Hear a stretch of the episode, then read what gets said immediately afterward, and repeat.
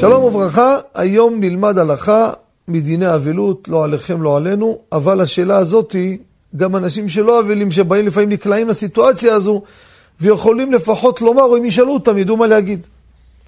מגיעה הסעודה של השבעה, או עושים הספד במהלך השבעה מחוץ לבית, והאבלים מגיעים. האם הם צריכים להישב על הקרקע, או לא?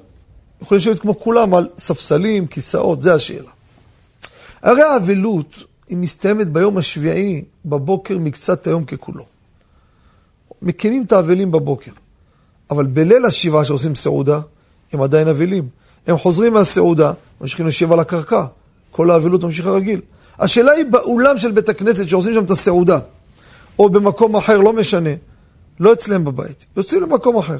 האם שם רשאים לשבת או לא? הלכה למעשה, משום כבוד הציבור, רבותינו אמרו, כבוד הציבור, תשב כמו כולם. זה לא כבוד הציבור שאתה יושב על הרצפה.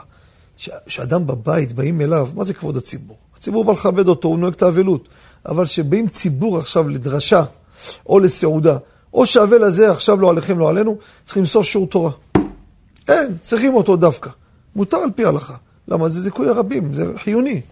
ישב על הרצפה? לא. יושב על כיסא. לכן שימו לב גם בתשעה באב.